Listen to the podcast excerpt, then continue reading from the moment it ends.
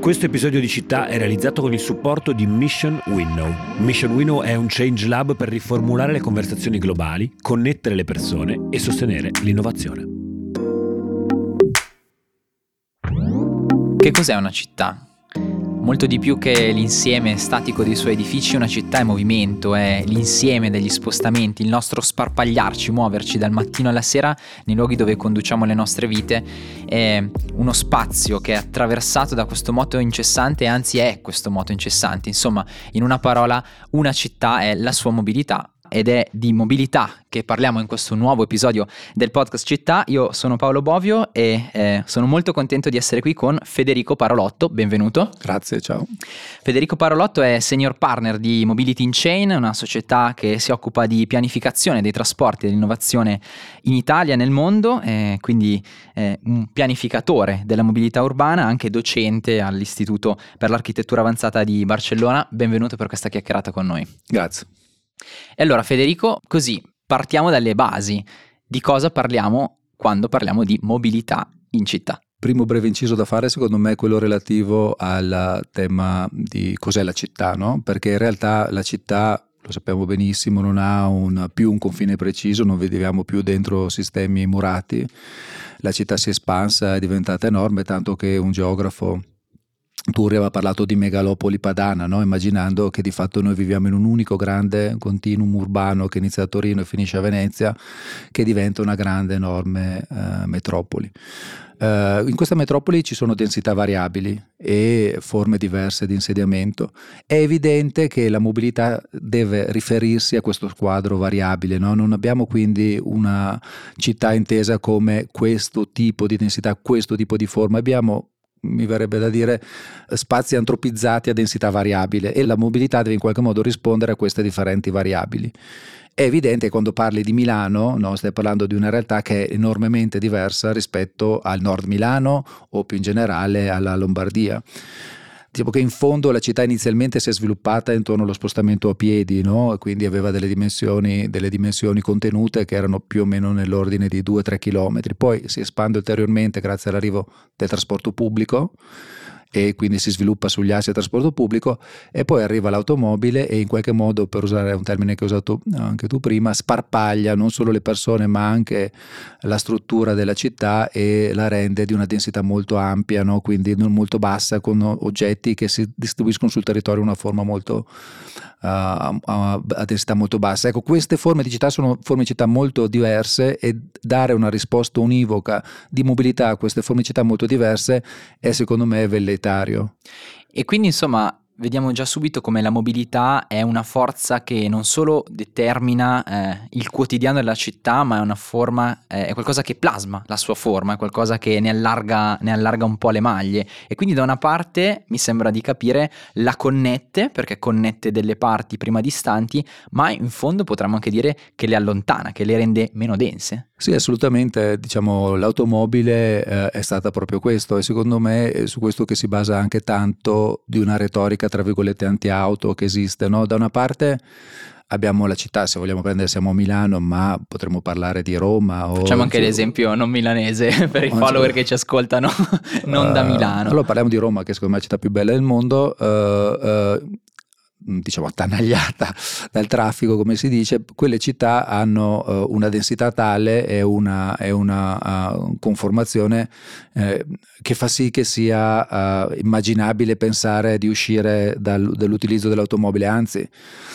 paradossalmente direi che l'uso dell'automobile a città è uno di quegli scherzi che ci gioca la storia no? dai quali prima o poi dovremmo svegliarci una sorta di se vogliamo anche di incubo, però è altrettanto vero che eh, al di fuori della città, quando la città si sparpaglia e proprio perché si costruisce intorno all'accesso all'automobile, pensare di arrivare adesso e dire ragazzi non si usa più l'automobile perché vogliamo essere sostenibili è velleitario, ideologico e soprattutto perdente perché in qualche modo la città si è già trasformata e si è trasformata intorno all'uso dell'automobile. Vedevo recentemente delle mappe prodotte da Paola Puccio, una docente del Politecnico, ma mi ha molto colpito vedere come tutta la Lombardia, no, per stare fuori Milano, si era espansa uh, con una serie incrementale no, in relazione anche alla crescita economica degli anni 60, 70, 80, con un completo disinteresse alla rete ferroviaria. Cioè la rete ferroviaria descriveva dei tracciati sul territorio che individuavano no, dei punti di connessione con le stazioni e poi vedevi che invece la crescita degli insediamenti, delle abitazioni, degli uffici eccetera cresceva con logiche che erano completamente disgiunte dai tracciati della ferrovia, che una volta invece prima dell'automobile erano quelli che determinavano la struttura degli sviluppi. Quindi di fatto immaginare che adesso dobbiamo andare a dire a questi che abitano in territori eh, non accessibili eh, da altri mezzi che devono andare a piedi o in bicicletta è sbagliato e perdente. Dobbiamo in qualche modo, secondo me, questo torno al tema di prima, ragionare con delle forme di mobilità diverse in relazione alle diverse forme di città, alle diverse forme di densità insediativa. Davvero molto interessante, ma se rientriamo per un attimo nella dimensione della città, eh, lì ehm, è forse dove la densità, la densità positiva eh, ci permette di avere un'ampia gamma di soluzioni che non sono appunto necessariamente eh, l'auto, l'auto, privata, il mezzo, il mezzo privato, ma eh, abbiamo i mezzi superficie, abbiamo i mezzi non di superficie, abbiamo la mobilità in sharing che comunque mostra dati timidamente crescenti, in alcune città di più, in altre eh, di meno, ma comunque in crescita, anche lo sharing dolce. Eppure mi viene da dire, tutti noi che viviamo in città sappiamo benissimo come, nonostante questa crescente gamma di soluzioni, il rebus del muoversi in città è tutt'altro che risolto. Quali sono i temi sul tavolo oggi, secondo te? La prima cosa che volevo dire è che uh, muoversi in città uh, è più che muoversi, almeno a mio modo di vedere, è uh, la città, cioè la città è fatta di interazioni, di scambi, di connessioni, dello stare assieme, di vedere spazi, di introiettarli. Quel tipo di relazione, quel tipo di iterazione è quello che costituisce la città. A mio modo di vedere ancora più degli edifici o, o diciamo dei volumi che la, che la connotano da un punto di vista formale. Questo tipo di scambio è lo stare assieme, è la città. E uh, a mio modo di vedere, per le città che sono nate, cresciute e sviluppate prima dell'arrivo dell'automobile, la soluzione è semplice, da un punto di vista, se vuoi, della pianificazione, occorre ridurre drasticamente, drasticamente, e non tra 2030, 2035, adesso, subito, no? si può fare l'uso dell'automobile. Si può fare perché in una città scusami se torno su Milano perché la conosco e anche perché su Roma apriremo un dibattito un più articolato e complesso, perché Milano è innervato da un sistema di trasporto pubblico di forza, ha una dimensione contenuta e di fatto può essere agevolmente percorsa con altre modalità di trasporto. Prima parlavamo, prima di iniziare, no, eh, di quando siamo arrivati qui per il podcast, io sono andato a piedi arrivando da, dalla zona di, di Porta Venezia, ci ho messo diciamo, 55 minuti, eh, mi sono fatto le mie chiamate, l'ho fatta a piedi, l'ho, ho percorso questo percorso a piedi, sono arrivato qua con la piacevolezza di vedere, pur parlando al telefono, gli spazi, la città, la forma, no? anche le persone, i bar, questo tipo di relazione, questo tipo di spostamento no?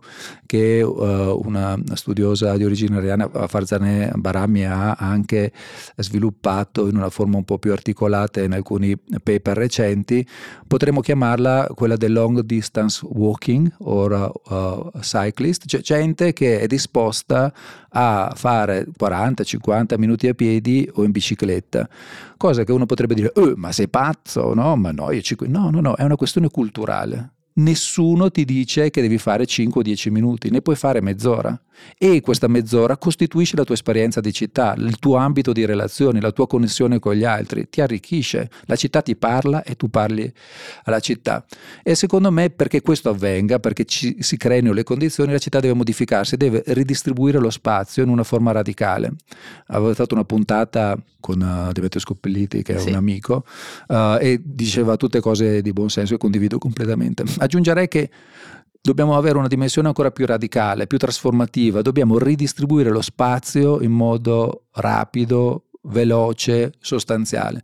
E in questo senso uh, penso sempre a, all'esempio di, di Salvador Rueda, no? perché Salvador Rueda a Barcellona uh, ha messo in piedi un'idea di città, di trasformazione, di modifica dello spazio pubblico, di ridistribuzione, che prevede ad esempio la costruzione di grandi assi ciclopedonali che attraversano il Plan Cerdà di 7-8 chilometri che di fatto è una, è una, percorrenza totalmente fattibile in bicicletta, totalmente fattibile, perché se vai anche pedali lentamente fai 12 km all'ora, no? quindi tu puoi andare da un capo all'altro di Milano, se hai un'infrastruttura, perché da tangenziale est a tangenziale ovest sono circa 12 km, tu lo puoi fare in un'ora, cioè tu parti con uh, la bici sulla tangenziale est, attraversi tutta la città, arrivi in tangenziale ovest, ci metti un'ora, cioè tu in teoria immagino che poi siano pochi gli spostamenti che si originano da tangenziale est a tangenziale ovest, se metti la città, la trasformi e gli metti la rete infrastrutturale che ti consenta di renderla pedonale e ciclabile, puoi sviluppare questo tipo di relazioni. Su quello poi evidentemente occorrono i cambi culturali.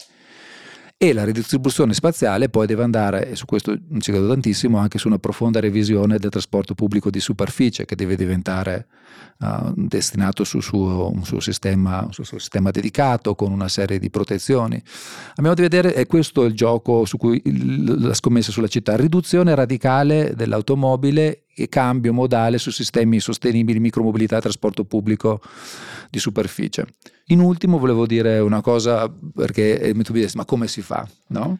Hai anticipato la mia eh. domanda perché eh, appunto la traiettoria che descrivi mi colpisce perché è una traiettoria da un certo punto di vista controintuitiva. Mm. Quando pensiamo alla mobilità, noi pensiamo eh, spesso viene naturale pensare a un'accelerazione, no? Quindi risolvo la mobilità quanto nella misura in cui riesco a rendere gli spostamenti più semplici, più veloci, insomma ad avvicinare. E invece eh, il punto di partenza del tuo ragionamento è che non è sempre necessario andare verso la velocità, ma c'è una dimensione eh, di relazione con la città che si può recuperare, chiaramente occorre un cambio culturale, occorre un ingaggio di un altro tipo che in qualche maniera rallenta ma fa guadagnare in altri punti di qualità della vita. Ma a parte questo inciso, la mia domanda era proprio come si fa, cioè gli ostacoli mi sembrano, mi sembrano numerosi. Quali sono gli ostacoli per andare in una direzione di città appunto attraversabile a 12 km in bici, a piedi? Beh, sempre Salvador Rueda, ma anche Ian Gale, che ho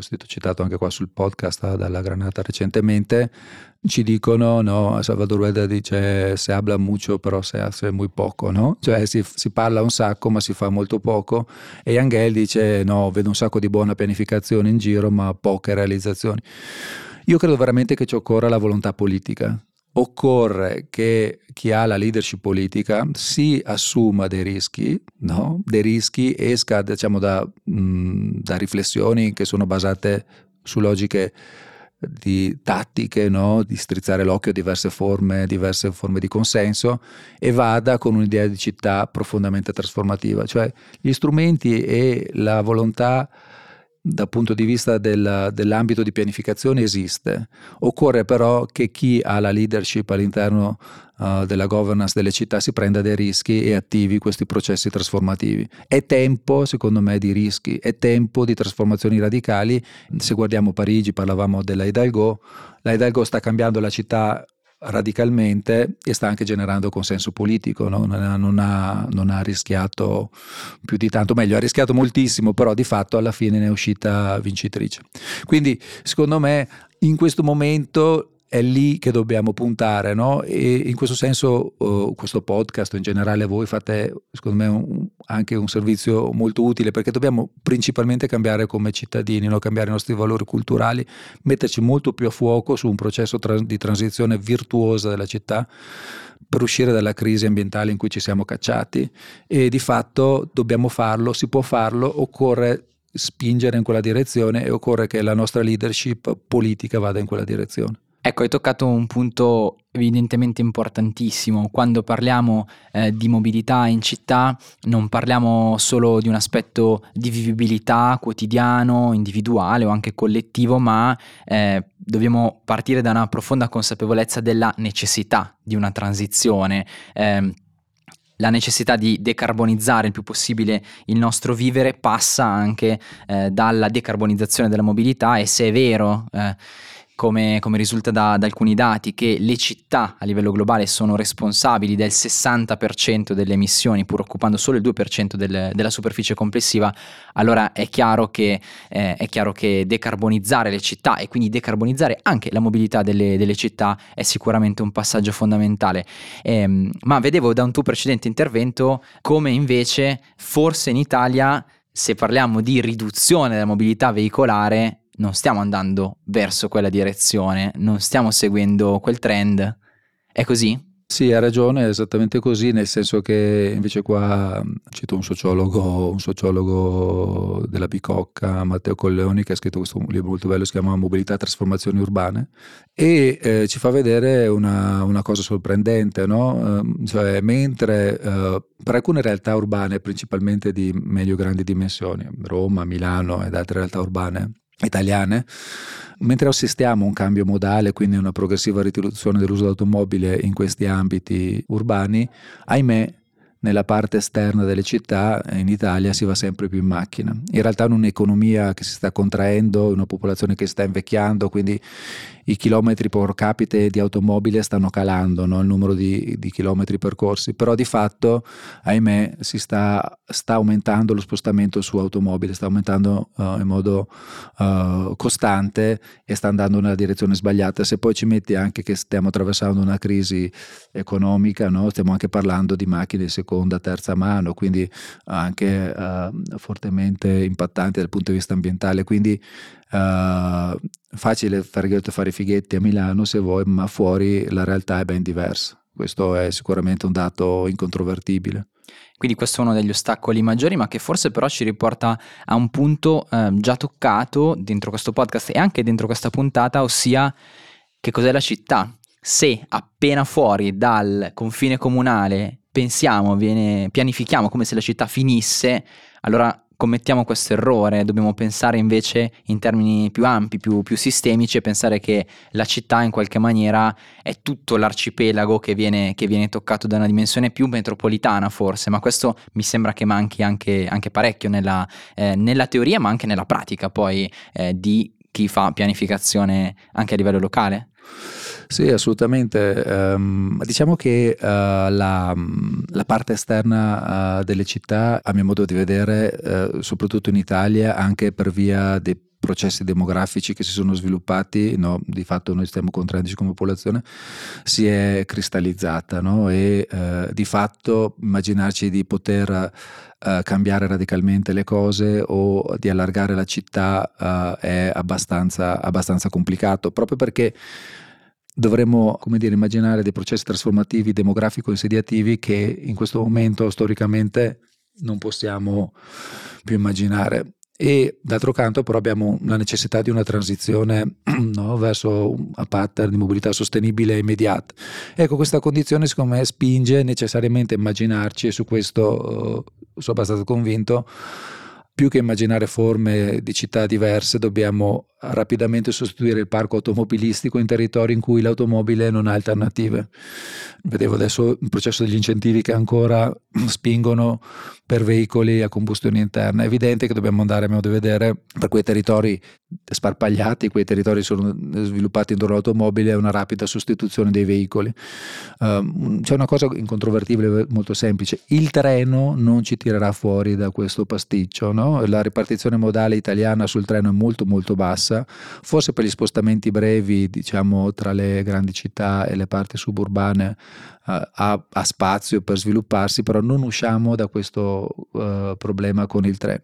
E in qualche modo dobbiamo quindi immaginare, o esclusivamente con il treno, ma comunque immaginare una rapida sostituzione dei veicoli endotermici. E questo porta uh, con sé anche il fatto che dobbiamo ragionare su forme energetiche. Su questo mh, dico la mobilità è profondamente cambiata, nel senso che io quando ho iniziato a lavorare eh, si parlava di mobilità, dovevi preoccuparti delle performance, principalmente dell'automobile, un pochino uh, del trasporto pubblico, le biciclette e i pedoni non esistevano, non erano neanche conteggiati, non erano un modo di trasporto, si parlava solo di automobile e di performance, si chiamava costo generalizzato dello spostamento, ad andare da A a B, quanto tempo ci metto e quanto mi costa fare questo spostamento. Noi in qualche modo adesso dobbiamo cambiare radicalmente da questo scenario e lavorare su un ambito molto più ampio. No? In questo senso la mobilità è profondamente cambiata. Adesso se parli di mobilità parli di energia, di propulsione elettrica, di micromobilità, di aspetti socioculturali. In questo senso la mobilità è profondamente cambiata, è diventato un sistema molto complesso, articolato, in cui si ormai intersecano un sacco di discipline diverse.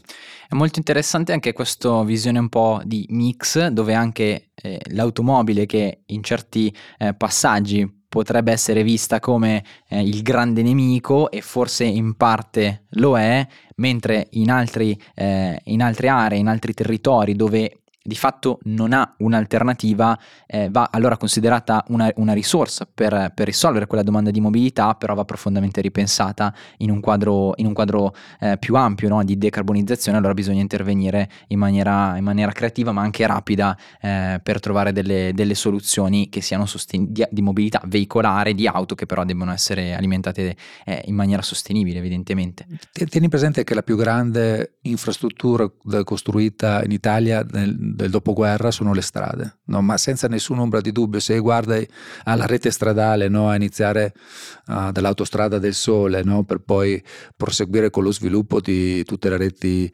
statali, autostradali, provinciali, eccetera, eh, lo sviluppo è stato immenso, immenso.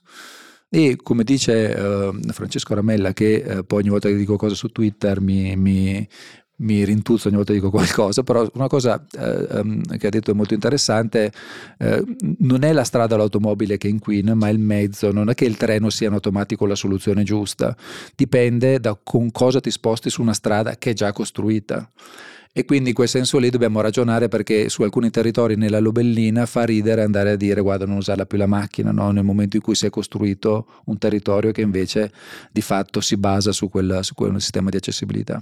E quindi riassumendo città come eh, laboratorio dove si possono sperimentare, dove c'è un humus per sperimentare delle soluzioni di mobilità che non sono necessariamente le soluzioni dell'accelerazione, della velocità, ma che possono essere quelle del connettersi o del riconnettersi. Dimensione dove anche riappropriarsi di una relazione eh, con lo spazio e eh, città dove però l'imperativo è in qualche maniera essere creativi per trovare nuovo spazio, ridurlo, eh, togliere spazio alle auto e ripensare la strada, che è l'infrastruttura più presente, più capillare, eh, ripensare la strada come un'infrastruttura da percorrere come, eh, con anche mezzi, mezzi, alternativi, mezzi che possono rallentare e restituirci una relazione con la città eh, nel suo insieme. Io ti ringrazio, ringrazio Federico Parolotto, signor eh, partner di eh, Mobility in Chain per questa chiacchierata sugli spazi urbani visti nel loro elemento dinamico, nella loro mobilità. Grazie per essere stato con noi. Grazie a te. E vi do appuntamento a una prossima puntata di città. Arrivederci.